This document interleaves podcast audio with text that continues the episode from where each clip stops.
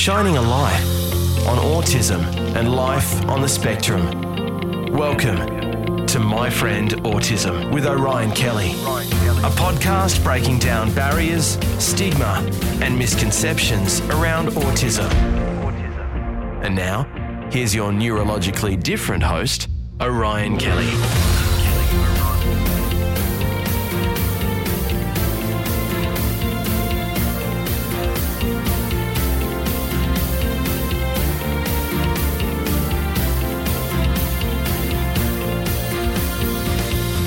Welcome. Thanks for listening to My Friend Autism. I'm Orion Kelly, and I'm autistic.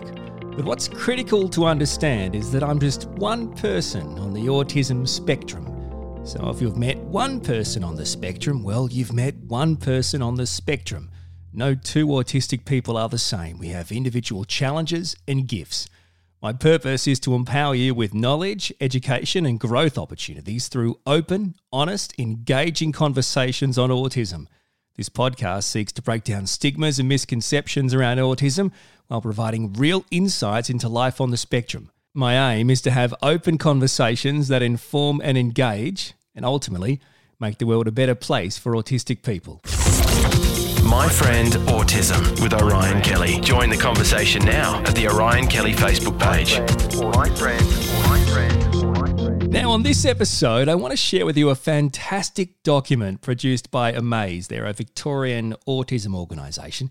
It's titled, Talking About Autism, Guidelines for Respectful and Accurate Reporting on Autism and Autistic People. Now, you're probably wondering, well, hang on, you know, I'm not a journalist, I'm not in the media, I'm not in the news, but the reason why I wanted to share it with you is because it really is a helpful, fantastic document for anyone looking to learn more about autism. So hopefully this document that I can summarize for you will provide you with, with stuff you just didn't know before. Because the way I see it, in order to make the lives of autistic people better, we have to inform and educate people that don't have autism.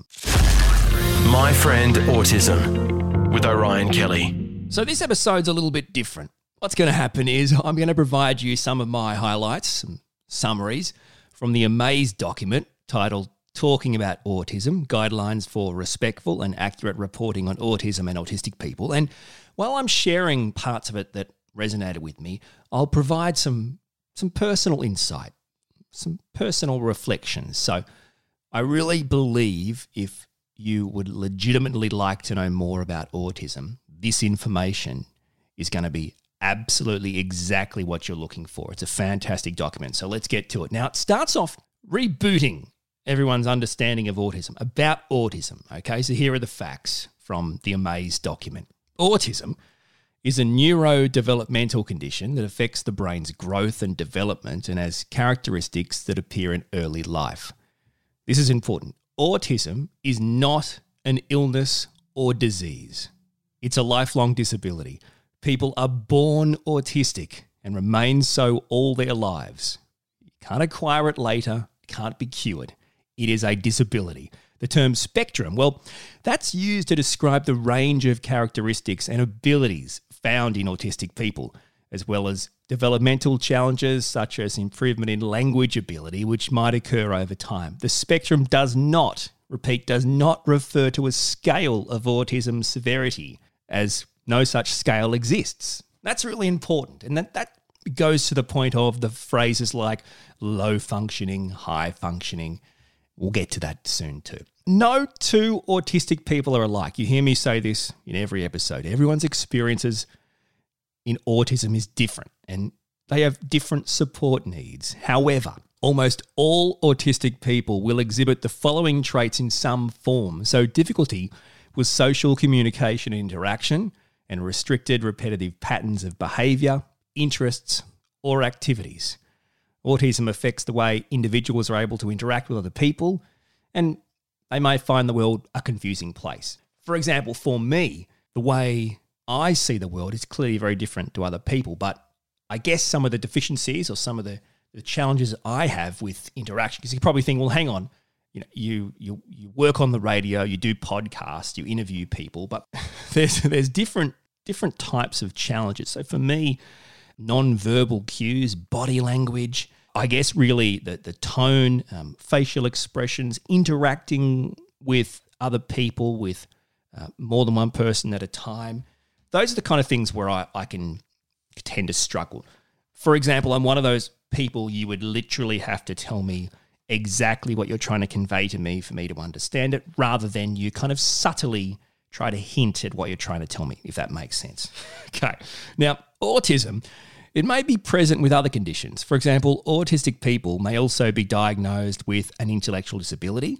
They may have language delay, epilepsy, attention deficit hyperactivity disorder, anxiety or depression. Again, for me personally, I have autism and I also have a diagnosis of anxiety, G A D, generalized anxiety disorder. So I do have a, in effect, a coexisting condition. That's me personally. In practical terms, this translates into each autistic person having diverse needs for support in different areas of daily life to enable them to participate and contribute meaningful in their community. Now, even though I've kind of been on radio for forever and I love broadcasting, it's not like I can just easily talk all the time. So I still struggle to say certain words, get them out correctly, understand what I'm trying to say. So it, it takes time. It takes effort. It takes work, like everything, you know, good in life. And also, you know, I tend to find that I do better if someone's there, for example, my wife, to help me in social situations, as in get her to take the lead, if that makes sense. Now, another section I found really interesting in the Amaze document was common autism myths. Now, these are fantastic, okay? These are really great myths to debunk here and now. Autism can be cured. There's the myth. The fact is, Amaze research has actually shown that this is one of the most common misconceptions about autism. Amaze report thirty to fifty-five percent of Aussies agree or are unsure that autism can be cured.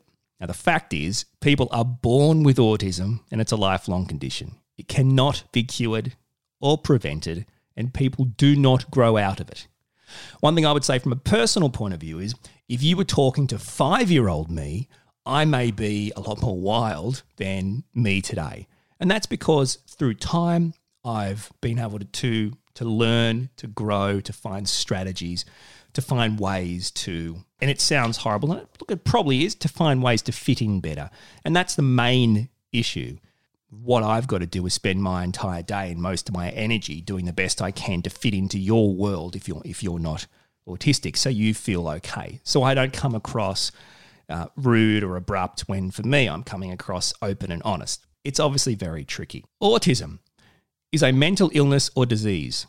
Well, that's a myth, another myth. Autistic brains are simply wired differently. There's neurotypical brains and there's autistic brains. Autistic people are not mentally ill, although, as we've talked about, mental illness can commonly co-occur with autism. Autistic people do not have a disease, and autism is not a mental illness. This is a big myth. Vaccines or, interestingly, emotionless parenting causes autism. Well, the fact is there's no specific cause of autism. No specific cause of autism. Okay, it just doesn't exist. The myth that vaccines, particularly the M M R vaccine, cause autism has long been debunked by medical science. However, for some reason or another, misconceptions remain. Amaze research shows that twelve percent of Aussies agree or are unsure that vaccines cause autism. Still to this day. So it is extraordinary, the myths. Another myth. Autistic people do not experience empathy. Autistic individuals feel as much, if not more, empathy than others. From my point of view, I can tell you one of the number one traits that I feel is almost uh, an over, an overabundance of empathy. You might be in a shopping centre, here's an example, and you might see screaming or crying kids and, and think, you know, bloody hell, that's annoying, right? But, you know, shut your kid up, mate. That's annoying. For me, I don't know why, but I feel extremely sad. I feel emotionally affected. I want to hug the child. I, I can't explain it. It just, so it's one of those things that people, I guess, don't really realise. However, autistic people may have trouble detecting emotions from unspoken interpersonal communication like body language or tone of voice. This is certainly something I can categorically tell you. The unspoken stuff. The the signals, you know, the different types of tones and expressions, a lot of times it just doesn't compute to me in the way you'd expect it to to a normal person. I guess there's not many concrete examples I can kind of give you, but I guess one, a couple of examples. One would be if I love talking about a particular thing and I'm passionate about it and I can rant on about it for, you know, ten, twenty minutes. Well, you might start giving me subtle cues five minutes in that you don't want to listen to this anymore, you've had enough of this. I won't see that and I'll just keep talking. That's an example. Now, when emotions are communicated more directly, people with autism are much more likely to feel empathy and compassion for others. But they, again, they may express it in ways that are harder to recognise or have trouble expressing it. For me, I always say, you know, if, if there's something you need or like or, or, or want, can you just tell me that? Like, just tell me. And I don't mean that in a rude way. I mean, so I can actually really provide you with what you want.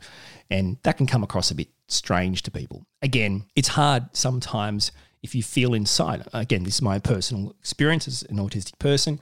I may feel a really strong emotion inside, but then when I come to the actual interaction in reality, I don't convey that. I come across emotionless. I might go, when I see this person, I'm going to I'm going to give them a big hug and I'm going to, you know, big smile and give them a, you know, kiss on the cheek or whatever, uh, and, you know, say this and say that. And when that interaction actually happens, none of that happens. Just a personal experience. Another myth, autistic people are violent. Now, there's no evidence that autistic people are more violent than those without autism. In fact, autistic people are more likely to be the victims of violence than perpetrators. And if aggressive behaviours are shown by an autistic person, they are most likely caused by frustration, physical and or sensory overload, or similar issues. These aren't excuses, but I can tell you, again, from a personal point of view, from my experience being autistic, that's exactly what causes me to have outbursts. It's a, a frustration. Someone doesn't understand something I'm trying to explain to them. Someone is not getting it. They're not listening properly. Or, uh, you know, it's just I've walked into a really noisy environment. Potentially it could be a waiting room. For you, a waiting room is a boring place to, to play on your phone. For me, there's potentially a T V going. There might be a radio in the reception area. Now I've got radio playing. I've got a T V in that corner. I've got, you know, kids playing in the play area. I've got adults on their phone talking. Presumably, by the way, I'm not sure why people talk on their mobile phone like they're talking to someone in a different country, like Rocky opening the window. You know, you're Adrian. I mean, they can hear you, mate. You don't need to yell, for goodness. Anyway, so you can see how the overloads come into come into play, and I think this is a really big myth. Certainly, with, you know, crimes and certain things that have happened, we have to look at. There's always many and varied reasons behind things happening. To just say autistic person violent is just wrong. Another myth that Amaze have listed in their document is only boys are autistic. Well, the current estimated ratio of autistic boys and men to autistic girls and women is three to one. However, girls and women are more likely to be misdiagnosed or diagnosed later than boys and men. I think this is one of the big things, and I'm, I'm not an expert in any respect, but from what I'm reading, I'm finding this is really becoming one of the great challenges, one of the great Uh, goals for the uh, you know autistic community to start to raise their levels and experiences and abilities to avoid misdiagnosis for, for girls, which I think is going to be a fantastic result for those who might have been missed in, in, in previous generations. There. Another myth, autistic people are antisocial. Autistic people, they may need support with social skills or interact differently with the world around them, but most autistic people enjoy having friendships and other meaningful relationships. An example I can give you from my point of view is, is I can absolutely come across to people potentially antisocial. Other people might, they might find it rude, or you think you're better than me, or coy, or whatever, whatever the words that help you feel better. The fact is, none of those exist. I absolutely love the interaction. An interaction with people, with friends, with family. But I feel like there's a couple of things. Number one, there's a warming up period. And in that warming up period, you know, getting, I know it sounds strange, but you can you can get off on the wrong foot. Uh, if someone starts, you know, a period of interaction really loud, just in your face, then that's that. that's that for me. For me, again, my own personal experience is, it's not that I'm antisocial. It's that the challenge they have with sensory things, with, with interpersonal things, with communication, with social interaction. When you have all these challenges weighing into actually being social, the stakes are higher. So it's not like we just don't like you all, think we're better than you. It's that it's not just a normal situation. It's a tricky situation. Another myth Amaze have talked about, all autistic people have outstanding talents. An illustration might be, you know, for example, if you drop a pack of matches on the ground, they can tell you how many on the ground, or they have extraordinary mathematics skills. Autistic people are suddenly, you know, like just extraordinary, unbelievable at something. Well, the characteristics of autism vary significantly from person to person. Some autistic people have extraordinary memories, but you know what, most don't. So that's another myth that, and it doesn't help anyone anyway. I mean, it's enough to have a disability that challenges the way you live life. It's another thing for people to then think, well, what are you amazing at? What are you amazing at, mate? That's, that's my question. Another myth that Amaze have brought up is autistic people are intellectually disabled. Many autistic people also have an intellectual disability. However, others have an I Q within the typical range, some higher. And another myth from Amaze is that autistic children need to go to special schools. Well, some autistic students do attend special schools, but many go to mainstream schools. Now, the position that Amaze are taking is that all autistic students should have access to an education system that provides an inclusive culture and a multifaceted, individualised, needs-based approach that is tailored to their strengths and unique learning styles. Now, Amaze's position is fantastic, and I'm absolutely all for it. My experience, again, my own personal experience is, number one, I think everyone, every child is entitled to go to the same school as every other child. And I think that's really important because for those wondering, well, why? Well, um, I'm pretty sure once school finishes, you go, you you re-enter the same world. I don't think upon the school bell ringing and finishing, you there, you then, you know, transport yourself back to the autistic world. I mean, you, please, for God's sakes, we live in the same world. We can go to the same school. As a child, you know, and even now, the way I learn is obviously a lot different. My brain is wired differently. It can't be the same. But also, it manifests in different ways, depending on coexisting conditions, for example, anxiety. You know, exams, assessments, the way I hear things, the way I digest things, the way I learn things, they're all different. Attention span can waver. Your ability to listen for long amounts of time, it can be tricky. In the in it can be tricky. So there's the balance between a classroom that may have a completely different teaching style, tailor-made to autistic people, and one that doesn't. Or a classroom that can have um, more ratios, teachers to students, or, or a class that doesn't. So it's a tricky situation, but I wholeheartedly agree that one child is entitled to go to a school just as much as, as another child. Now, the next section I want to share with you from the Amaze document titled Talking About Autism, Guidelines for Respectful and Accurate Reporting on Autism and Autistic People is a section called Autism Language. And I think you'll find this really useful for getting your head around some of the phrases you may hear when it refers to autism or autistic people. Now, the first one is Asperger's. Now, here's the thing. I've heard this referred to as Asperger's, Asperger's, and Asperger's. You say it the way you want to say it. I'll say it the way I want to say it. You know, I'm different, you're different, we're all different. Let's move on. Anyway, Asperger's, Asperger's, it's a form of autism that is usually characterized by high intellect with social and communication challenges and a strong focus on particular interests, and there's also a sensory sensitivity. And it's no longer recognized by the D S M five as a standalone thing. It's been it's been placed into the autism category. Okay. Uh, and again, from a personal experience, that's my that's my diagnosis. So I mean, so I'm autistic, and you know, it would be classed as, I guess, low needs. You'd call it high functioning, but you know, again, I don't, I don't think we should refer to it as high functioning. It's low needs, um, and it's disrespectful to say someone's low functioning. That's ridiculous. They are them, and they have high needs. So there's a couple of things there. Uh, you know, high intellect. I don't think though. Uh, but yeah, anyway, uh, social and communication challenges. Well, clearly we've talked about that. A strong focus on particular interests.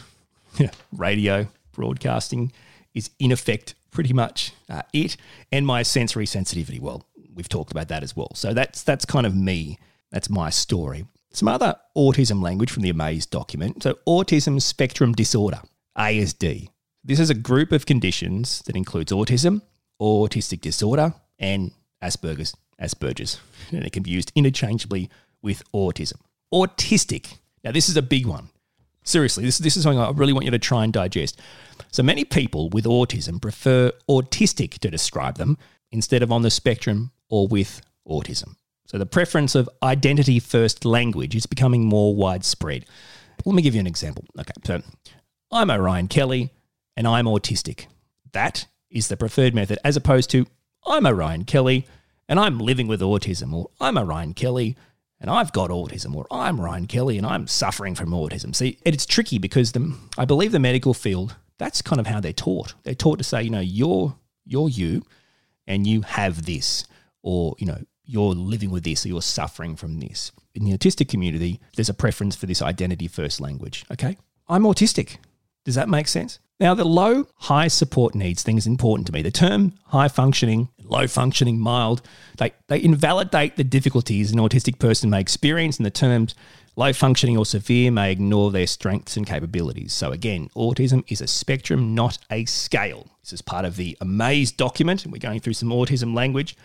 Have you heard meltdown? I bet if you're a parent and you don't have any autism in your family or your friends, you might sometimes refer to something your child does as a meltdown. And there's nothing wrong with that, that's fine. But the fact of the matter is that, you know, a neurotypical child has tantrums and that they're controllable. Meltdowns, they're very different. They're the result of sensory or information overload, okay, that results in the autistic person becoming distressed and unable to cope. Now, a meltdown is not a tantrum.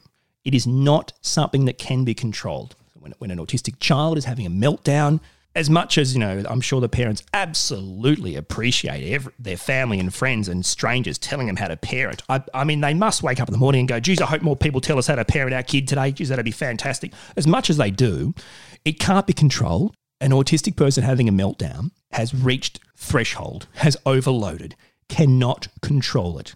It is what it is. They are who they are. That is what they is. That's a meltdown. If only I knew that before my diagnosis, that would have been fantastic. Anyway, neurodiversity. You've heard me talk about this, the diversity of human brains. So it's similar to other forms of natural diversity, such as ethnic, cultural, sexual, or gender diversity. So the adjective neurodiverse is used the same way one, you know, would use a phrase like ethnically diverse. Neurotypical, you've heard me say this a lot. Okay, so neurotypical, that's a label for people who are not autistic, who are not on the autism spectrum. Sensory sensitivity, we've talked about this. So it's an acute awareness of light, sound, texture, touch, taste, smell. These are all commonly experienced by autistic people. I can give you some personal experiences because this is a very strong part of my autism. Sensory stuff, it's super strong. And I, I know I'll forget them. I'll give you a couple. So touch, for example. If even my own family, my kids, whatever, my wife, whatever, you know, even just glance touched me, brushed by me in, in the wrong time, it would be like I would jump like, you know, out of stop that. You've got to stop that. Or I'd pull their hand away or pull their foot away. You've got to stop touching me. Or if my pajama pants were rubbing against my ankle bone. This sounds ridiculous, but it's it's this is my own experience of autism.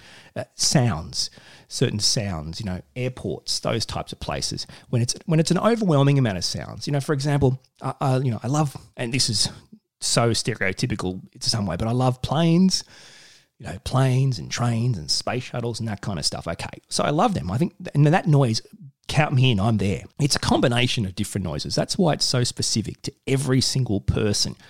Light, well, potentially. I mean, you know, I'm a sunglasses guy regardless of the weather when I'm out. It's just one of those things. Textures, you know, foods, soft, squishy kind of foods, I'm not a fan. It can make, I have like an, it basically makes me gag, if, if, that's, if that makes sense. Well, taste is interesting. I'm, not something that's strong for me, but smell is. I'm one of those people, and again, it's part of my autism. My smell is, I, I don't want to say I'm Superman, but I'm Superman.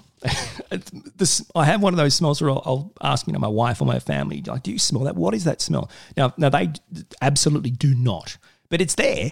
It's just a, it's just that once they go to the area, oh, this smell. I've smelled it from, you know, three rooms away or, you know, meters away, and it's a weird strong sense of smell. So that's that's some examples of some sensory sensitivity that I personally have. Another thing that's big with regards to the autism language is a phrase called stimming.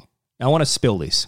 S T I M M I N G. Stimming. Again, this is from the, the Amaze document, which is a fantastic document. Now, stimming is a behaviour that many autistic people engage in to calm, comfort, soothe and regulate themselves when they're, when they're becoming overwhelmed or anxious, when they're reaching, starting to reach that threshold. I guess a way to break down stimming for, for you know, neurotypical people is is fidgeting, okay? So, but it's not fidgeting. There's a difference. So, so for example, for me, when I am stimming, and it's interesting, it is a calming thing, a calming, comforting, soothing thing that I'm regulating. And it doesn't have to be just being an overload or a threshold. If, you know, for example, if I was sitting on the couch watching T V, but my mind was thinking of seven different things that are causing me a bit of stress or anxiety, I would start potentially playing with my hair, rubbing my hair in a weird way, okay? Or if I was watching T V and there was, you know how there's logos and ads on the T V screen all the time? Uh, I would, I would kind of trace the pictures or the words or the logos with my eyes, fingers or toes. And that might sound crazy to you, but it's stimming. It's a type of fidgeting that I do to soothe myself. I do it driving, in all situations. You know, my fingers might start to move on all the different fingers. It just might look like he's a, he's a fidgety person, isn't he? And that's really all it is. But it's called stimming because it's for a reason. It happens in that self-soothing moment. And for me personally, it's super valuable. When I start doing it, I can start to think, oh, okay, something's Something's overloading me a bit here. What, what's happening? You know, I can kind of use it as a, I guess, as like a red flag, and it's really helpful. Now, another fantastic section from this amazing document by Amaze is community attitudes towards autism and experiences of autistic people. Now, in twenty eighteen, Amaze released the results of two research studies looking at a general awareness, knowledge, and understanding of autism and social isolation in Australia. These are just some key findings I found from the Amaze document. ninety-eight percent of Aussies have heard of autism. Okay, that's that's good. eighty-six percent of people have contact with an autistic person. One in five people has an autistic friend. One in four has an autistic relative. Yet, only twenty-nine percent of respondents said they know how to support an autistic person. I totally believe this, by the way. And when the researchers asked the same question to autistic people, only four percent of them believed people in the community knew how to support them. Now, this is why the information I'm trying to provide in this podcast is so critical. If you've kind of been listening, rewind it, start again. Forward this to your friends. I'm, I get nothing out of this. Send this to your friends. Send this to your family. I want them to understand the reasons, the things behind autism for this exact reason. People that have autism think four percent of the people they live with in their country could help them in any respect. Is that good? That that's not good. It's as simple as the slightest, slightest bit of knowledge that I can provide you in this, this small little podcast that could drastically change the lives of literally thousands of people. Now, more of the key findings. fifty-two percent of autistic people report feeling socially isolated. And forty percent of autistic people sometimes feel unhappy to leave their home.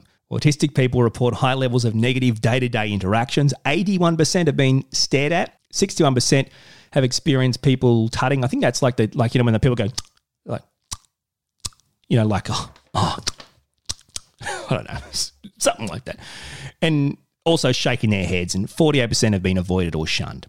Now, Australians overwhelmingly agree that autistic people are discriminated against. eighty-four percent agree, and almost eight in ten Aussies believe autistic people have difficulty making friends. This is some extraordinary key findings. And again, please, if you can just forward this on to friends and family and say, look, I really encourage you to listen to this. It's just a small, a small nutshell into autism to give you some sort of understanding and awareness. It will drastically change the lives of autistic people. Another fantastic section from the document, assessment and diagnosis. Now, there's just a few points I want to make here.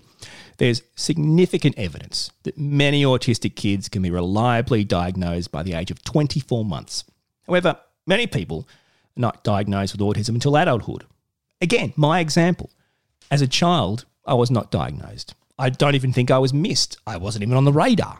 It wasn't something they probably were looking for back then. I don't know. Anyway, I was part of in what I can only assume was an entire missed generation. I was diagnosed as an adult, but as I've talked about in this podcast, I was born autistic. Okay, it just took me until my adult life to get a diagnosis, as in I went through the first half of my life not knowing why I felt so different, not knowing why I struggled so much with certain things, not knowing why people's perceptions of me were so different to how I felt as a person. Waiting times for diagnosis can range from one week through to two years, with longer waits occurring in the public system and in regional, rural and remote areas of Australia. Education. We've talked about this briefly. Amaze talking about, you know, the ability for a student to have access to, you know, standard schools. Well, Amaze reported that ninety-seven percent of autistic students experience educational restrictions. Autistic students are four times more likely to be bullied than other students. Me personally, I was bullied right through primary school. I was bullied potentially through a portion of high school, but not as much in high school as primary school. Primary school, quite bad. By the way, when I say bullied, I mean like girls bullied me, you know, not just boys. It was a good mix. that's, that's a strange that's a strange way of explaining it. Uh, autistic students are significantly more likely than their typically developing peers to be suspended or excluded, to suffer depression and anxiety, and to underperform academically relative to their level of intelligence. Again, if you're going to a standardized school and as an autistic person you have a meltdown, which by the way is an uncontrolled part of your disability, okay? It is something, it's part of your disability. You cannot control it. You could be suspended. You could be expelled.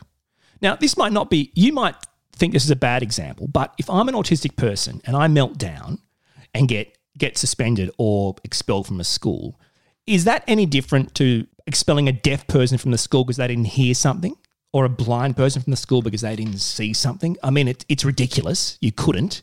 An autistic person having something related to their disability, it's a major barrier, clearly. And again, you must factor in the other considerations, the safety of other students and teachers, understand, and also the academic performance. I can relate to this.